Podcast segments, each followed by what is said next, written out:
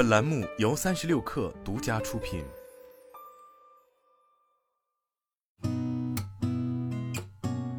八点一刻，听互联网圈的新鲜事儿。今天是二零二四年一月十八号，星期四，早上好，我是金盛。据第一财经报道，近日洛阳文旅热带动河南土特产人造钻石大火。记者致电相关上市公司投资者热线，工作人员表示，公司培育钻石业务占比不大，大部分是工业金刚石。公司的培育钻石是按需生产，库存量不大。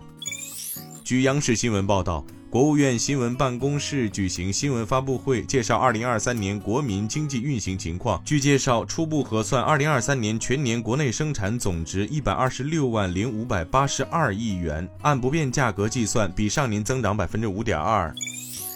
据证券时报报道，一月十七号，昨天，蔚来宣布将对现有车型进行配置更新。二零二四款车型将于三月上旬陆续开启交付，一月下旬，蔚来 Banyan 系统新版本将迎来四十余项功能升级。据 IT 之家报道，QQ 音乐电视端近日向用户发布通知，QQ 音乐电视端会员功能已从豪华绿钻升级至电视端独立会员，为保障用户权益。原豪华绿钻会员在二零二四年七月一号之前可以持续享有在电视端免费播放会员歌曲的权益。QQ 音乐 Android TV 版本最新升级到了八点零点一点一四版本，新增 TV 小会员。价格方面，QQ 音乐 TV 会员连续包月限时定价每月十八元，连续包季限时定价每月五十元，十二个月定价三百六十元。